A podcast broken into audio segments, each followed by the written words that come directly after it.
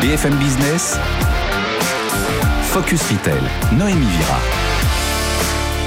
Bonjour à tous et bienvenue sur BFM Business pour cette nouvelle édition de Focus Retail. Ensemble, nous allons décrypter les nouvelles tendances de consommation et l'actualité de la distribution. Programme de cette émission, l'importance du social media pour les retailers. Nous en parlerons avec notre experte Laure Frémicourt, directrice des stratégies chez Altavia Disco. Il a franchi la barre du milliard d'utilisateurs mensuels dans le monde. Comment le réseau social TikTok séduit-il les marques? Nous en parlerons avec Arnaud Cabanis directeur général de la monétisation pour TikTok France et TikTok Belgique. Enfin, comment sélectionner les meilleurs influenceurs lorsqu'on est une marque? Nous découvrirons la startup Favicon, une plateforme de marketing d'influence avec Jérémy Boissino, son cofondateur et président. Et tout de suite, les actualités de la semaine présentées par la journaliste Eva Jaco. Focus Retail, l'actu de la semaine. Eva Jaco, bonjour. Bonjour Naomi. Ravie de vous retrouver pour l'actualité de cette semaine. Et on va commencer à parler euh, social media et on commence avec l'enseigne Walmart qui organise des cyberdeals sur les réseaux sociaux. Oui, tout à fait. La dernière Cyber Deals a eu lieu le 28 novembre sur Twitter et sur le site de Walmart. Alors, ce live show était animé par le chanteur Jason Derulo et avait pour but de célébrer donc la saison de Noël. Alors, pendant une trentaine de minutes, le chanteur nous proposait des objets en promotion, que ce soit des produits high-tech, de déco ou encore de cuisine. Alors, une stratégie que la marque a amorcée en 2020 sur TikTok euh, suite au confinement et depuis, le géant euh, de la distribution a créé un site dédié euh, pour ces de live shopping en ligne. Alors, à chaque temps fort, Walmart noue un partenariat avec soit une star ou, ou bien une marque afin d'événementialiser et de multiplier la portée de l'événement. Alors cela fait beaucoup penser au social media qui est apparu pour la première fois en Chine et qui s'est ensuite démocratisé en France. Oui, tout à fait. Et le 22 novembre euh, dernier, un peu avant le Black Friday, Carrefour a organisé un grand live shopping avec cinq influenceurs, dont Kev Adams ou encore l'ancienne Miss France Valérie Beck, des gamers, des TikTokers. Et le lendemain, le 23 novembre, c'est Monoprix qui lui aussi a organisé euh, un live shopping dédié euh, au Noël des jouets. Ça s'appelait le Grand Noël des jouets. Alors, dans ce cas, les influenceurs et les animateurs deviennent les vraies cautions des marques. À noter que d'après une étude McKinsey, le live commerce pourrait représenter un marché de 423 milliards de dollars en 2022 pour la Chine. Eva Adams faisant du téléachat, il faut le voir pour le croire, Eva. Autre info, Prime Video, plateforme de streaming d'Amazon, a lancé un challenge Dubbing Factory sur TikTok. Oui, l'occasion de devenir la voix de la nouvelle série Amazon Prime. Alors, ce concours numérique était accessible à tous et avait lieu sur TikTok. Alors, la mission, plusieurs scènes à doubler, toutes issues du catalogue Prime Video. Une expérience donc 100% immersive avec un système de sous-titrage professionnel. Euh, de quoi vraiment se prendre au jeu eh bien, pour participer, il fallait bien sûr vous enregistrer, euh, envoyer votre vidéo, enfin la publier avec le hashtag Dubbing Factory, donc sur TikTok. Et euh, pour l'occasion, Amazon Prime a même fait appel à un jury de professionnels pour départager euh, les, les candidats, composé notamment de Jean-Pierre Miquel. Alors ce nom vous dit peut-être rien, mais il s'agit de la voix de Brad Pitt, la voix française de Brad Pitt, donc rien que ça. Ah oui, Brad Pitt, on aimerait faire partie de ce jury aussi. Alors. Hmm. Et autre info plutôt originale, la marque de mode Jacquemus a dévoilé un pop-up store avec un distributeur automatique en plein cœur de Paris. Oui, la marque a lancé la semaine dernière euh, sa collection Pink 2 et a inauguré pour l'occasion un magasin éphémère à Paris, euh, ouvert en continu tout le temps d'un week-end. Alors intégralement rose, ce pop-up store vendait euh, des articles et des accessoires, pardon, et le nouveau sac Bambino Long. Alors pour ce magasin, Simon Port Jacquemus s'est inspiré des magasins automatisés avec des distributeurs automatiques. Alors rapidement repris par les influenceurs, les gens y ont fait la queue à toute heure de la nuit euh, et du jour.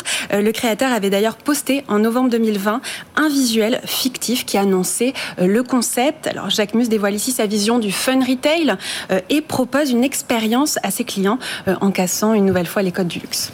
Et Jacques Mus, véritable visionnaire qu'on accueillerait avec plaisir sur ce plateau s'il le souhaite avec Toutou, son chien, son teckel. Alors on parlera d'influenceurs ambassadeurs pour les marques dans la suite de notre émission. Mais ici, Eva, vous souhaitez parler d'une marque qui fait de ses clients des ambassadeurs. Oui, tout à fait. On l'a remarqué il y a quelques années, la clé de voûte des innovations se trouve sur les réseaux sociaux. Eh bien ici, il s'agit d'une stratégie, euh, de la stratégie d'une jeune marque engagée euh, que j'ai découvert sur TikTok, donc My Safe Cup. Le concept, c'est transformer en chouchou euh, en couvercle protecteur de son gobelet avec un petit endroit pour passer sa paille. Alors l'objectif, c'est bien sûr de protéger son verre de toutes les intrusions du GHB. Alors les quatre cofondateurs sont en train de développer un programme d'ambassadeurs sur les réseaux sociaux pour se faire connaître. Le but, bien sûr, c'est de vendre au grand public que l'on puisse acheter leurs produits aussi bien dans les bars euh, que dans les discothèques et dans les supermarchés. Alors on l'a vu par le passé, le retail euh, tend à adopter les concepts nés sur les réseaux sociaux. C'est tout euh, le bien qu'on souhaite à MySafe Cup. MySafe Cup, belle initiative. Faites attention à vos verres en soirée. Merci Eva Jacon. On vous retrouve la semaine prochaine et tout de suite l'œil de l'expert. Focus Retail, l'œil de l'expert. Avec nous sur ce plateau, notre experte Laure Frémicourt. Bonjour. Bonjour. Vous êtes euh, directrice des stratégies chez Altavia Disco. Alors, on va parler euh, social media avec vous. Est-ce que vous souhaitez, souhaiteriez devenir la nouvelle voix off de la nouvelle série Amazon Prime? Avec grand plaisir, en tout cas. En effet, euh, la première actu sur laquelle je voulais réagir aujourd'hui, c'était euh, la dernière opération Amazon euh, Dubbing Factory, Amazon Prime Video, qui a eu lieu sur la plateforme TikTok la semaine dernière, ce week-end, et grosso modo qui proposait, comme vous l'avez expliqué, aux gens de doubler, on va dire, la série. Ce qui nous semble vraiment intéressant sur cette opération, c'est comment elle s'ancre en fait dans les usages de la plateforme. C'est-à-dire, d'une part, elle s'appuie évidemment sur une tendance de la plateforme, qui est celle du doublage, en s'appuyant aussi sur un influenceur qui reconnu sur ses doublages parodiques, etc., sur la plateforme d'ailleurs. Et euh, ce qui permet euh, vraiment de créer, on va dire, un écosystème qui est vraiment euh, propice, en tout cas, à l'expression de la créativité de ses usagers, parce qu'en effet, c'est le deuxième point, c'est qu'évidemment, on incite chacun à montrer sa personnalité, à exprimer sa personnalité et son talent. Et finalement, c'est ça la promesse TikTok, c'est de pouvoir percer grâce à son propre talent. Donc, bonne inspiration de la part d'Amazon sur la plateforme. On a hâte de voir qui sera le vainqueur. Et autre actualité, Évidemment. Euh, Jacques Mus, véritable visionnaire qui lui brise les codes de la mode. Oui, tout à fait. Euh, on voulait aussi réagir sur ce pop-up Jacques Mus. Pourquoi? Parce que euh, déjà, Jacques Mus, c'est un peu la définition du créateur-influenceur. C'est-à-dire, il est avant tout créateur, mais en fait, il est influenceur. C'est-à-dire, dès qu'il dit quelque chose, tout le monde le suit, tout le monde, ça devient mouvement, ça devient tendance. Mais après, ce qui est intéressant, c'est que vous l'avez dit, finalement, ce pop-up, c'est une expérience, mais au-delà d'être une expérience, c'est une expérience C'est-à-dire c'est une expérience qui est pensée pour le online, qui est pensée pour euh, finalement être euh, retransmise sur le digital, qui, l'endroit est beau, il est surtout euh, très marquant visuellement, assez beau évidemment, lisible aussi, et puis chacun en fait est là pour se prendre en photo et finalement exister dans ce petit paradis Jacquemus, prendre une part de son aura et ainsi évidemment donner de la visibilité euh, à la marque bien plus que cet événement de 48 heures n'a pu vraiment interagir euh, avec euh, des clients potentiels. Mais c'est vrai que c'est intéressant ce distributeur automatique. On verra en tout cas si d'autres marques vont, vont, le suivre. Merci Laure Frémicourt et tout de suite l'interview de la semaine. Focus Retail, l'interview. Né à Pékin il y a 9 ans, ByteDance est aujourd'hui la start-up la mieux valorisée de l'histoire devant Uber. TikTok, son application dont le nom rappelle que chaque seconde compte, est un succès mondial au point de faire de l'ombre à Facebook. Aujourd'hui, j'ai le plaisir de recevoir Arnaud Cabanis. Bonjour. Bonjour, ravi d'être avec vous. Euh, merci, nous aussi. Vous êtes euh, directeur général de la monétisation euh, pour TikTok France et TikTok Belgique. Alors on l'a dit, hein, TikTok a franchi la barre du milliard d'utilisateurs mensuels et il attire de plus en plus de commerçants. C'est tout à fait le cas. Du coup, c'est vrai que c'était un grand passage pour nous. Ce milliard d'utilisateurs, c'est, on va dire, un tournant. Et c'est surtout de voir que TikTok s'est démocratisé sur le marché français. Aujourd'hui, la génération T, on l'appelle comme ça, cette génération TikTok est passionnée par notre application, et ben finalement, elle a entre, on va dire, de 13 à 75 ans. Et c'est vrai qu'il y a de plus en plus de gens qui viennent sur l'application pour se divertir, et puis surtout pour y trouver cette expérience unique de ce flux d'actualité qui vous permet, lorsque vous ouvrez l'application, ben, d'avoir voilà, une expérience enrichie, authentique, comme vous le disiez, et de pouvoir parfois aussi faire de la création et de la co-création avec les marques.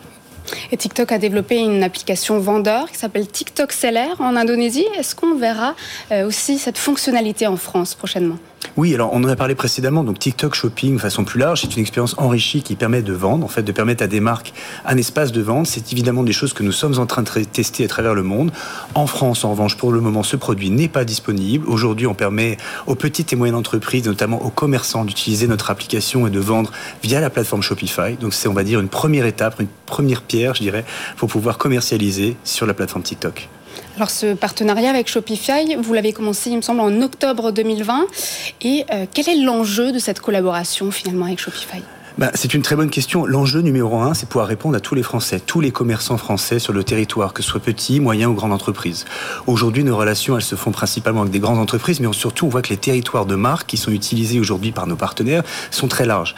Le retail, pour nous en France, ça veut dire plein de choses. C'est évidemment, on va parler du retail que vous connaissez, la grande consommation, on reviendra dessus naturellement, mais c'est aussi la beauté, le luxe, naturellement, avec les marques françaises, et également parfois l'édition, puisqu'on a eu un, je l'ai vu en introduction, je sais pas, le phénomène, le phénomène BookTok qui est une grande fierté pour nous. Alors expliquez-nous, c'est Oui, bien sûr. C'est 29 milliards aujourd'hui de contenus qui ont été partagés sur le sujet de l'édition en général sur TikTok. Alors pour expliquer, BookTok, c'est un peu le café littéraire 2.0 qu'on va retrouver sur TikTok et c'est l'occasion pour des maisons d'édition finalement de pousser du contenu, que ce soit du contenu autour de BD, de manga ou même de la culture un peu plus, on va dire, sérieuse, avec notamment euh, un livre anglais qui, s'est fait connaître qui s'appelle The Son of Achilles, le fils d'Achille, qui a été en rupture de stock sur le marché anglais en très peu de temps.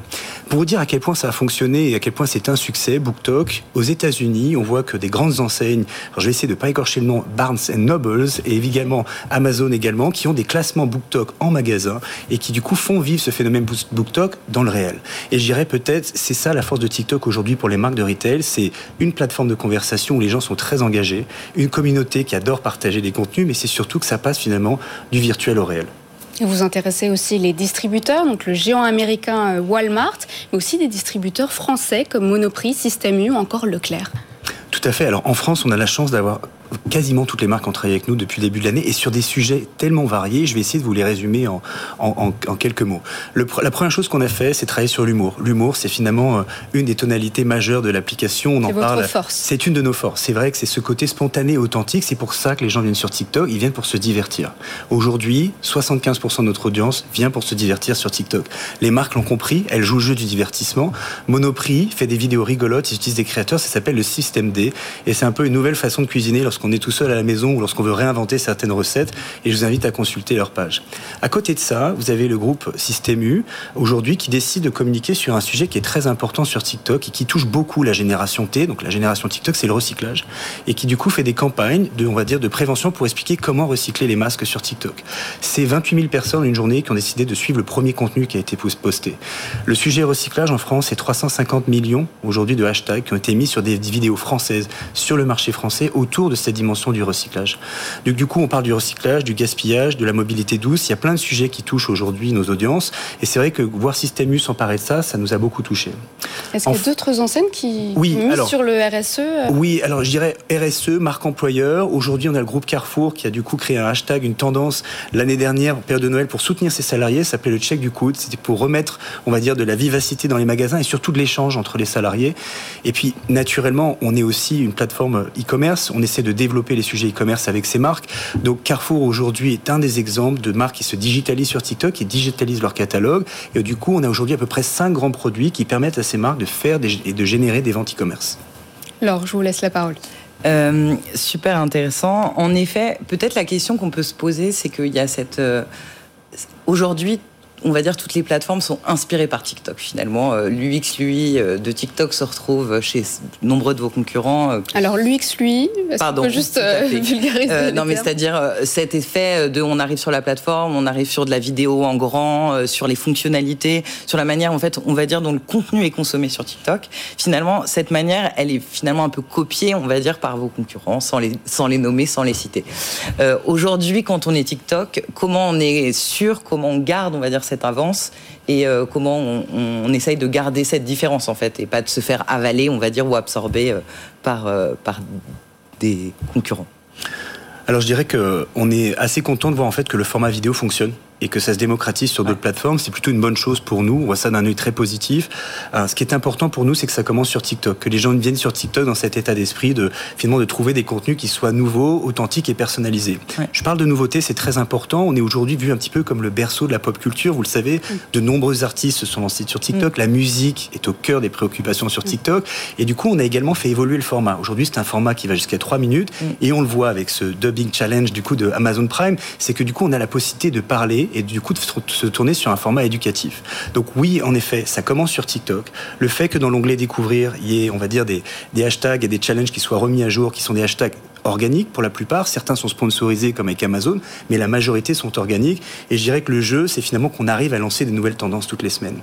Après, qu'elles s'exportent, finalement, c'est plutôt une bonne chose pour nous. Ça fait parler de nous et on est ravis de voir que du coup, les TikTokers sont présents sur d'autres plateformes. Peut-être une deuxième question, euh, c'est ça concerne, on va dire, euh, le type d'influence, parce que finalement, euh, euh, aujourd'hui, euh, il y a de l'influence de contenu sur TikTok. Enfin, on peut faire appel à des influenceurs pour faire du contenu pour les marques, voire pour éditorialiser. Il y a certaines marques qui ont une stratégie, on va dire, un peu de rédac chef avec certains influenceurs. Mhm. on peut aussi voir, comme sur le Dubbing Challenge, une logique un peu plus, on va dire, d'activation, on va dire, autour de temps fort. Est-ce que il y a néanmoins une spécificité pour vous qui est indéniable de l'influence sur TikTok sur laquelle il faut. Je pense qu'on est obligé d'admettre que de nouveaux créateurs sont sur TikTok. On les appelle des créateurs d'ailleurs parce qu'ils passent beaucoup de temps sur l'application et vraiment ils créent du contenu pour contribuer à l'algorithme de TikTok. La première vidéo peut être la bonne sur TikTok. C'est vrai que c'est particulier parce que aujourd'hui la majorité des influenceurs, tels qu'on les appelle sur les autres plateformes, ont déjà un maillage, un premier réseau de connexion qui font que finalement c'est ça qui compte. Il faut des amis. Mm. Sur TikTok, c'est le contenu. Donc finalement la première vidéo peut être la bonne. Donc du coup on se retrouve patron de TPE PME avec une première vidéo parce que finalement on a fait un carton en tant que nouveau créateur sur l'application. Maintenant, ça rend ce travail particulièrement difficile pour les marques. Comment trouver les nouveaux créateurs? Du coup, on a créé ce qu'on appelle la TikTok Creator Marketplace, une place de marché du coup pour les annonceurs français, qu'ils soient petits, moyens ou grands, pour leur permettre de faire de l'influence, mais aussi de la micro-influence en utilisant cette plateforme. Ok. Peut-on gagner autant d'argent euh, quand on est créateur sur TikTok que sur Instagram? Alors, j'ai pas en tête aujourd'hui les, les, montants, mais ce qui est certain, c'est que pour les plus connus. Pour les plus connus. Oui. Bah, je crois qu'on est à peu près dans, on est toujours dans des sommes qui sont relativement importantes. Euh, l'influence joue un, rôle qui est clé sur le marché français, vous vous en doutez. Je dirais peut-être pour le marché français en particulier, on n'a pas des key opinion leaders aussi importants que ça peut l'être en Asie ou aux États-Unis, avec on le voit un, une seule personne qui arrive à lancer, on va dire un live stream shopping, comme ça a été le cas en introduction de cette émission. Donc euh, je dirais que notre rôle c'est d'accompagner sur la micro-influence et aussi il faut savoir que cette plateforme vous permet de connecter avec eux et de pouvoir échanger via d'autres moyens que l'argent. Ça peut aussi être parfois par des dons, des associations, mais ça peut être aussi parfois tout simplement rencontrer, une marque, travailler avec eux, trouver un premier stage. C'est aussi ça, en fait, cette plateforme, c'est de connecter les créateurs avec le monde de l'entreprise. Et le groupe Biden euh, qui prévoirait une introduction à la bourse de Hong Kong. On parle de fin 2021. Vous avez une date à nous annoncer J'aimerais pouvoir vous donner cette date, mais je n'ai pas cette information. En tout cas, son dernier tour de table s'est fait sur les bases d'une valorisation de 140 milliards de dollars. Merci Arnaud Cabanis. Je rappelle que vous êtes directeur général pour la monétisation euh, de TikTok France et TikTok Belgique. Et tout de suite, le chiffre de la semaine. Focus Retail, le chiffre de la semaine. Le chiffre de la semaine, vous avez analysé une étude McKinsey. Lors, plus de 2000 acheteurs aux États-Unis ont été interrogés sur leurs intentions de dépenses. Exactement. Et le chiffre de la semaine, c'est que 58% de ces acheteurs américains euh, allaient être influencés par les réseaux sociaux pour leurs achats de fêtes de fin d'année. Et ce chiffre montait même, on va dire, à 80%, même au-delà de 80% pour la Gen Z et les millennials. Pourquoi ce chiffre, il nous semble intéressant? Pour plusieurs raisons. Parce en effet, c'est la question de quel est l'impact de l'influence et du social media en général, les plateformes, TikTok évidemment, Facebook, Instagram, YouTube, etc., sur nos achats dans la vie réelle. Et bien en fait, aujourd'hui, l'influence, elle a un impact sur l'ensemble du funnel de prise de décision. Du funnel, ça veut dire très en amont, finalement dans la considération d'une marque, comment je découvre une marque ou un produit sur les réseaux sociaux. Et, euh, euh, et, donc aujourd'hui, c'est ce qu'on appelle les marques Instagram, quoi, grosso modo, euh, qu'on a découvert. C'est ce qu'on appelle aussi les DNVB ou c'est autre chose Alors, les DNVB sont se sont souvent beaucoup appuyés, on va dire, en effet, sur les plateformes type Instagram pour exister via les influenceurs, via des contenus, etc. Donc en effet, il y a une, une connexion, en tout cas, entre les deux euh, qui est très claire. Les DNVB, je rappelle quelques exemples. Hein, donc il y a Cézanne, Big Moustache. Teddy Bear, etc. Tout à fait.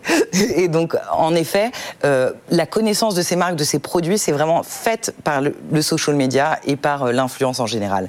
Ensuite, il y a vraiment le niveau du milieu, on va dire, où on le sait, le l'influence, le social permettent aussi, en fait, on va dire, d'animer une communauté, d'animer le lien client, finalement, grâce euh, à euh, ces, euh, ces clients ambassadeurs, ces clients communautés que peuvent créer les marques. Mais en fait, ce qu'on est en train de voir, c'est que finalement, de plus en plus en bas du tunnel, finalement, il y a un impact du social media sur les achats, donc des Américains, mais certainement aussi des Français, puisque, comme on, le disait, maintenant, il arrive même que l'on voit en magasin des vues sur TikTok ou vues sur Instagram. Finalement, c'est un peu le monde à l'envers, le vu à la télé euh, d'hier est devenu un, vu euh, sur les réseaux, qui veut dire vraiment qu'aujourd'hui, on est persuadé que euh, finalement, l'influence a son rôle à jouer dans l'achat, dans chacun des achats pour Noël. Alors, on verra. Et, vous, Laure, est-ce que vous allez vous inspirer des réseaux sociaux Je crois que j'ai déjà repéré deux, trois choses, en effet, peut-être sur Instagram et via quelques influenceurs qui pourraient sauver mon Noël. Merci beaucoup, Laure. Tout de suite, le pitch de la start-up. Focus Retail, le pitch. Harris Interactive, Ipsos, IFOP, les derniers sondages du premier et second tour de l'élection présidentielle sont scrutés en permanence. Mais qu'en est-il de l'influence des personnalités politiques sur les réseaux sociaux? Vous avez mis en place un baromètre. Jérémy Boissino, bonjour. Bonjour. Vous êtes cofondateur et président de Favicon. Alors, qui s'en sort en fait, on se rend compte de plus en plus qu'à l'approche des présidentielles, les personnalités politiques ont intégré le fait que les réseaux sociaux allaient jouer un rôle fondamental. Et du coup, on s'est rendu compte qu'aujourd'hui, c'était Zemmour qui avait pris vraiment le plus conscience de ça et qui, au dernier baromètre, était premier, c'est-à-dire qui est aujourd'hui le plus dynamique sur les réseaux sociaux. Parce que votre dernier baromètre, c'était Emmanuel Macron. Alors en fait, bah, c'est comme un sondage. En fait, tous les mois, on regarde la dynamique, on regarde sur les réseaux, Instagram, TikTok, YouTube, comment ça évolue. Et donc Zemmour était en tête au mois d'octobre. Et là, donc c'est, je vous l'annonce en exclusivité, c'est Macron qui est repassé devant. Parce qu'il a bénéficié d'une actualité qui était très euh, chargée pour lui, ce qui fait qu'il a eu plus d'engagement. Maintenant, ce qui est intéressant de voir, c'est que Zemmour partait quasiment de zéro il y a deux mois. Et depuis, il a ouvert plein de comptes sur TikTok. Il a ouvert sa chaîne YouTube. Sur YouTube, en deux mois, il a atteint 300 000 abonnés seulement. Ce qui fait déjà la deuxième chaîne la plus populaire de France après celle de Mélenchon. Je suis convaincu que la présidentielle se jouera sur les réseaux sociaux, en grande partie on se rappelle de la campagne en 2002 de Bayrou. Bayrou, en fait, à l'époque, il y avait une vidéo qui avait buzzé. Il avait giflé, je sais pas si vous peut-être un peu plus jeune, mais il avait giflé en fait un, enfant euh, parce qu'il faisait les poches et ça avait vraiment buzzé sur euh, pas les réseaux à l'époque, mais ça avait vraiment beaucoup de gens en avaient parlé autour d'eux. On peut totalement imaginer que pendant la campagne, il y a une vidéo qui buzz et ça peut se jouer à 1, 2, 3 points. Il suffit que cette vidéo tourne sur le réseau pour que derrière ça fasse la différence entre quelqu'un qui sera au premier tour et quelqu'un qui sera super intéressant. En tout cas, on suivra votre baromètre. Mais revenons à Favicon. Donc, il s'agit d'une plateforme de marketing d'influence. Expliquez-nous. Alors en fait, bah, les réseaux sociaux, on est tous dessus maintenant. C'est devenu un peu une partie intégrante de la société d'aujourd'hui, que ce soit au niveau des particuliers, on a tous Instagram, on a tous Facebook, qu'au niveau des entreprises. Et les entreprises, en fait, elles réalisent de plus en plus que travailler avec des influenceurs, c'est un levier extraordinaire pour euh, promouvoir sa marque, pour vendre des produits, par exemple, pour ce qui est des e-commerçants, surtout en ce moment. Du coup, de plus en plus de marques veulent travailler avec ces influenceurs, mais aujourd'hui, elles manquent en fait d'instruments pour le faire. Elles savent pas. Elles partent un peu de zéro. C'est quelque chose qui est assez nouveau. Et notamment, il y a une problématique aujourd'hui, c'est que c'est très facile d'avoir beaucoup d'abonnés sur les réseaux, mais derrière, quelle est la vraie valeur de ce compte? Et c'est pour ça que nous, on a développé des algorithmes. On va mettre des notes de manière automatisée pour savoir si oui ou non une personnalité elle est influente, est-ce qu'elle est dynamique? Et donc on va permettre, grâce à cette plateforme, de recenser tous les influenceurs et de permettre à ces marques de choisir lequel est le meilleur en fait pour leurs besoins. Oui, parce qu'on voit des influenceurs qui ont des, milliers euh, d'abonnés, mais qui ont un taux d'engagement euh, faible. Qu'est-ce que c'est Qu'est-ce que ça signifie? Exactement. Moi, si demain vous voulez un 200 000 abonnés, je vous les donne tout de suite. Hein. C'est super simple. Il y a des sites maintenant, on peut acheter des abonnés, on peut acheter des likes. Et c'est pour ça que le taux d'engagement, donc qui mesure en fait le nombre de j'aime et le nombre de commentaires par rapport à des publications, il est insuffisant. Il faut regarder plein d'indices. Il faut regarder la croissance du compte. Il faut regarder la qualité des commentaires, la qualité des abonnés. Et nous, c'est ce qu'on fait en fait. On prend tous ces indicateurs, on les met bout à bout et derrière, on répond à cette question si oui ou non l'influenceur est de qualité.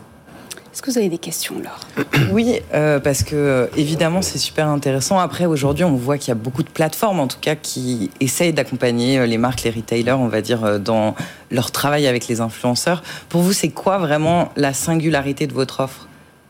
Qu'est-ce qui fait vraiment que vous proposez quelque chose que les autres ne proposent pas? Alors, nous, en fait, on a développé un système de notes. Ouais. Un peu comme Yuka, je sais pas si vous connaissez Yuka. On connaît Yuka. Vous connaissez Yuka, bah, c'est le même principe pour les influenceurs. C'est-à-dire que nous, on a développé une note qui est très poussée, parce qu'on prend une cinquantaine d'indicateurs, le tout de manière totalement automatisée, qui permet de répondre à la question que tout le monde se pose. Est-ce que si je travaille avec cet influenceur, ça va bien se passer ou non? Parce que derrière, on aurait mis une note comme Yuka, encore une fois, le fait avec des produits, on le fait avec des influenceurs, parce qu'aujourd'hui, on a suffisamment d'éléments sur les réseaux sociaux pour anticiper la qualité de ces comptes. Donc nous, on a vraiment énormément travaillé sur cette note. On appelle même ça des audits. On fait des audits sur les influenceurs. Et derrière, bah voilà, moi je peux vous dire, cet influenceur, il a 18 sur 20. Donc vous pouvez travailler avec lui euh, les yeux fermés. Ou alors, lui, attention, il a 2 sur 20. Il a acheté énormément d'abonnés. Derrière, si vous travaillez avec lui, vous allez juste perdre votre argent. Ok, super intéressant.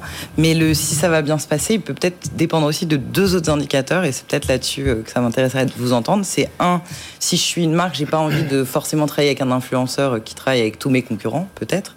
Et deuxièmement, est-ce que euh, cet influenceur, il est en lien avec mes valeurs? Est-ce qu'il est en lien avec euh, la personnalité de ma marque? Et, voilà, et en quoi, sur ces deux dimensions, peut-être Favicon peut aider les retailers Alors c'est hyper intéressant parce qu'effectivement, une fois qu'on a, on a dit qu'un influenceur était excellent, Derrière, si vous vendez, euh, je sais pas, des, tapis de yoga et vous travaillez avec un influenceur euh, dans le foot, bah, il aura beau être un bon influenceur, derrière ça convertira pas. Et ça, c'est le deuxième volet sur lequel on travaille, qui est en fait tout l'aspect de matching on essaie d'anticiper en fonction, comme, vous l'avez dit, des valeurs de la marque, de ce que derrière elle apporte, de voir s'il y a vraiment un fit entre l'influenceur et cette marque. Et ce fit, c'est effectivement aujourd'hui le, grand enjeu du marché de l'influence, où les marques commencent à comprendre que c'est pas parce qu'il a 2 millions d'abonnés, c'est pas parce que cet influenceur a travaillé avec d'autres marques, que ça derrière forcément ça marchera. Donc nous, ce qu'on fait, c'est qu'on fait un travail au préalable où on donne des notes et ensuite, on a aussi une fonctionnalité où on va mesurer la compatibilité, donc en fonction des mots-clés, par exemple, de la marque, en fonction de ce que la marque recherche. Encore une fois, si vous avez un objectif de conversion et si vous avez un objectif de, visibilité, bah, ce ne sera pas forcément les mêmes influenceurs. Nous, on a une marque qui a travaillé avec Nabila, typiquement. Ils étaient vraiment pas contents parce que derrière, ils ont eu zéro retour sur investissement, mais parce que derrière, eux cherchaient à vendre. Et une influenceuse comme Nabila, c'est excellent pour la visibilité, Mhm. mais beaucoup moins pour la conversion, parce que l'audience, elle est beaucoup plus diluée. Donc c'est un marché qui est très compliqué, et nous, on essaie de l'automatiser au maximum pour mhm. permettre à la marque de le faire par elle-même sans devoir passer par des agences. Il faut choisir euh, la bonne cible. Merci beaucoup Jérémy Boissineau. Je rappelle que vous êtes cofondateur et président euh, de la startup Favicon. Merci Laure euh, d'avoir été avec nous. C'est ici qu'on se quitte. Merci de nous avoir suivis. Vous pourrez retrouver cette émission sur le site et l'application BFM Business. Elle est également disponible en podcast. Quant à moi, je vous retrouve la semaine prochaine, même heure, même endroit. À très vite. Focus Retail, la distribution de demain s'invente aujourd'hui.